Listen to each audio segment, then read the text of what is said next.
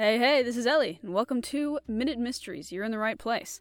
So, you might have noticed the new theme music and the new uh, art and all that. That's because this is the beginning of a new series. So, the deal with these episodes is that I just have this book of Minute Mysteries and I read from them and I try and solve them. And I don't usually succeed, but it's a fun thing to try. yeah, I'm not very good at these, but they're a lot of fun. So, yeah, anyway, with no more waffle, I guess let's uh let's dig right in.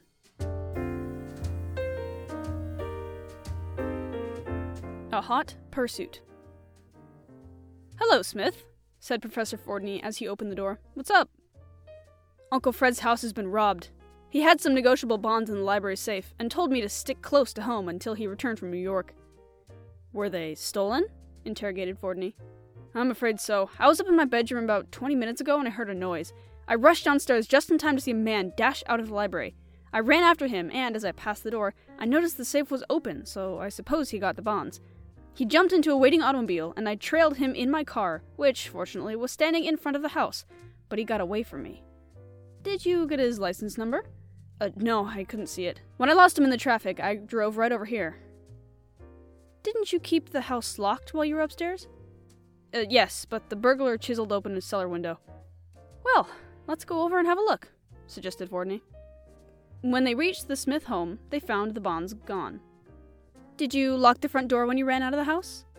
Why, uh, replied Smith nervously. The door locks automatically. I don't know what Uncle Fred will say when he gets back. He'll say plenty if you tell him the story you told me, interrupted the professor. I suggest you put the bonds back. Where did Smith make his incriminating slip? Ah, okay. So, Smith has the story of a robber coming in and stealing bonds out of his house, and Professor Fordney is like, You're lying, give the bonds back. So he stole the bonds. Now we just need to figure out how he did so. So the last thing that Fordney says to Smith is um is about locking the doors. So maybe that's what it's about, or it might be something completely different. So I don't notice anything. I've like kind of reread through it and like yeah. the only strange thing is about the door locks, which Fordney mentions at the very end. How Smith is like, oh, the door locks automatically, you know? Unless it's like something really random about like how a house is generally set up, like where the library is and where like the basement is and stuff like that. Cause he, cause supposedly the robber came from the cellar because that's where he chiseled open a window, up into the library and then out the door. Wouldn't he have heard a so okay, so Smith says that 20 minutes ago he heard a noise and he rushed downstairs to see a man dash out of the library. Would he have heard the sound when he chiseled open the window? Like, would that be too loud to not notice? Maybe he was supposed to have heard a sound when the window was chiseled open. Maybe that, like, just makes a really loud sound or something that he somehow missed. Although that is also, like, two floors down, because his bedroom is upstairs and the cellar window is obviously in the cellar, so I guess it makes sense that he wouldn't hear it earlier. Hmm. Wait, so he so he said that the burglar jumped into a waiting automobile, and Smith's car was also standing in front of the house. So, because I mean, you could always fit two cars in front of a house. I mean, it's not a tiny house, so it has several floors. So I'm assuming that it has pretty good curb real estate out front. So I'm sure that two cars could fit there. But that's just something that I noticed. I don't know. I'm stumped with this one. I think we're gonna have to look at the solution. Alright, here is the solution. Smith said he ran after the burglar. Had he done so, he could not have known the cellar window had been chiseled open. Therefore, his story was obviously faked. Oh, okay. That makes a lot more sense. I'd kind of assumed that he had, you know, just gone back down and figured it out that he had opened it, but they never mentioned that he does that, I suppose. Wow. that is a detail that I somehow just glossed over. All right, let's scooch on to the second one. A question of identity. Professor Fordney and three of his friends were enjoying their weekly get together at the university club. Professor, said Patri, tell us something about that Yelpier murder case you were working on. Well, gentlemen, he replied in his retiring manner, as you know, Yelpier's affairs were common knowledge, and the fact that several women had reasons to wish him dead complicated matters a bit. His body was found in his study, which opened onto a corridor.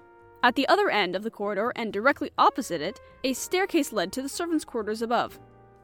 Diana Lane, a house guest of Mrs. Yelpier at the time of the murder, was questioned, and she appeared nervous. She insisted, however, that she had been in her room at the time Yelpier was slain. Nora, a servant, testified that she was descending the stairs leading from the servants' quarters at midnight. She saw Diana Lane, wearing her famous emerald pendant and dressed in an enticing black dress, walk down the lighted corridor to Yelpier's room. She said she followed a minute later and heard Diana and Yelpier violently quarreling. She returned to the servants' quarters and, as she opened the door of her room, she heard a shot. In the face of such evidence, Miss Lane admitted having gone to the study at the time, but protested her innocence, declaring she remained only a minute. While Miss Lane was acquitted, you know, her reputation was not above reproach. Even so, I knew without further investigation that Nora's testimony was maliciously false. Ah, okay, this one's kind of uh, this is kind of complex, or at least it seems kind of complex. So what we have here is a murder. He was found in his study, which opened into a hallway, and at the end of the hallway was the staircase, which led to the servants' quarters. So it was, you know, within earshot. Diana Lane said that she had been in her room, but Nora, whose story is apparently quote unquote maliciously false, said that she was going down the stairs um, from the servants' quarters into the hallway that had the study on it. And and she, she saw Diana Lane walk down the corridor to Yelpier's room. And then she said that she heard Diana and Yelpier fighting, and then she returned to her servants' quarters, and then later she heard a shot. One word is kind of strange to me. It's in Nora's story. She mentions how um, Diana Lane walked down the lighted corridor to Yelpier's room. That seems like an unnecessary detail. The corridor was lit up, I don't know, maybe it's like it shouldn't have been on because it was so late or something like that. Let's see if we can find anything else about lights in here. See if we can connect two facts or something. Oh, wait a second. So I think the way that the hallway and the study and the servants' quarters were all kind of set up. So imagine a long rectangle to symbolize the hallway, right? So I think that the study and the servants' quarters kind of make up like a Z shape if the middle part of the Z was a straight line, you know? I can't describe this well, but I think that they were kind of like opposite each other, so that means that Nora, when she was looking down the stairway, could not have seen Diana Lane walk into the study, because she, like, the stairway just isn't angled for that. So I think that's what's going on here. Okay, let's look at the solution. I'm hopeful that I got it right. here is the solution. As Diana Lane was walking down the corridor with her back to Nora, it was impossible for the servant to know Diana was wearing her famous emerald pendant. Okay, okay. I wasn't right, but I also wasn't completely wrong because I did mention that the angle of the stairway in relation to the study wouldn't have allowed her to see what she did. So, I'm to give myself half points on that. I got a small part of the solution, so I'm I'm satisfied. All right. On to the third one. A Yachtsman's Alibi. I've often remarked, said Professor Fordney, in an expansive mood, how very difficult it is to fake an alibi without someone's assistance. A case in point is a messy affair we cleared up recently. I didn't definitely suspect Picus when I happened to bump into him at the 4th of July parade the morning after an acquaintance of his had been found dead under suspicious circumstances. I rather casually asked him where he had been and what he had been doing the previous afternoon about 4 o'clock, the apparent time of the man's death. He related the following story I took my sailboat out about noon yesterday. It was great on the water. Around uh, 3 o'clock, however, when I was perhaps 10 miles out, the wind died down completely. There wasn't a breath of air, and I knew that, unless I could attract some boat, I was in for an uncomfortable time. Remembering that some international distress flag is a flag flown upside down, I ran mine up to the top of the mast in that manner. Thank God it was a clear day. In about an hour, the steamer Leon hove to, and I went aboard her after securing my boat with a tow line. The captain said he had seen my distress signal about four miles away and would put me ashore at Gladstone Landing. He did so, and as there was no one about, I hailed a passing motorist who gave me a lift back to town. Imagine my surprise when I read in the paper this morning that the Leon had been sunk in a storm after putting me ashore, and all hands had been lost. While I knew, remarked the professor, that the Leon had been sunk with all on board, after hearing Picus' story, I immediately arrested him on suspicion of murder. What was wrong with Picus's alibi? So, I think um, kind of a trademark of a faked alibi is that there's no one you can check it with.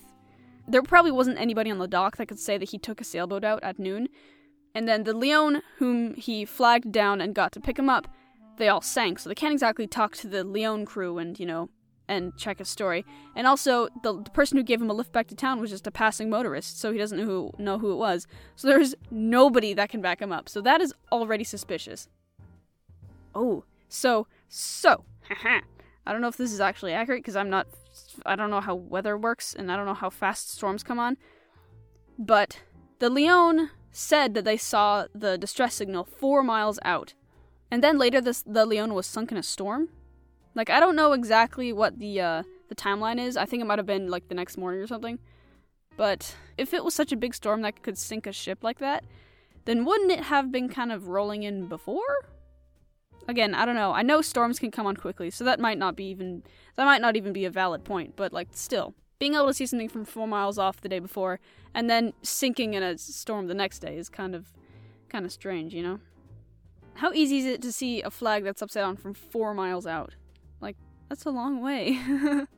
I mean, I'm sure they have their like pirate telescopes to look through, but like still like who would normally look that closely at just a normal passing sailboat like honestly. So that is kind of strange that they'd notice it from so far away when usually a ship like that wouldn't even, you know, take notice of another ship that was so far away. Um, so yeah, that's all I got. I think my my first possible idea is that well, there's nobody that he can check it with, so it's kind of suspicious to begin with. Uh, second, the point about the storm, which I don't know how valid that is, but whatever. And then thirdly, the um the point of like being able to see it from four miles out. Like, like why would they even look at the ship if it was four miles away and it was such a small sailboat? It probably didn't even matter to them. So that's all I got. Let's check the solution. Here is the solution. As Picus said, there was no breeze. The distress flag would have hung limp against the mast, and the captain could not have seen at that distance whether or not the flag was upside down. That's all the professor needed to determine the falsity of his alibi. However, Picus was a poor sailor. While the international distress signal is a flag flown upside down, it is by custom and regulation always flown at half mast.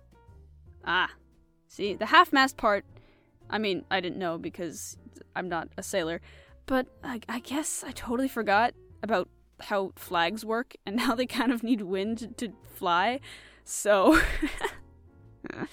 oh my gosh, I feel like an idiot. Whew, alright. So today's score, I think I got like maybe half a one right. I don't know. I think the second one I did get partially because I got the angle idea, but not the actual solution itself. So, anyway, that was fun to read. I didn't do great, but they were interesting and definitely worth the read. So, I hope that you guys uh, figured it out quicker than me. If you if you did, let me know. Email me at classicmysteriespod at gmail.com, especially if you find any more logic puzzles that I can read on here, because these are a lot of fun, and I want to keep this going for a while. So, yeah. I hope you guys have a wonderful day, and I hope you guys don't die. See you next Thursday. Peace.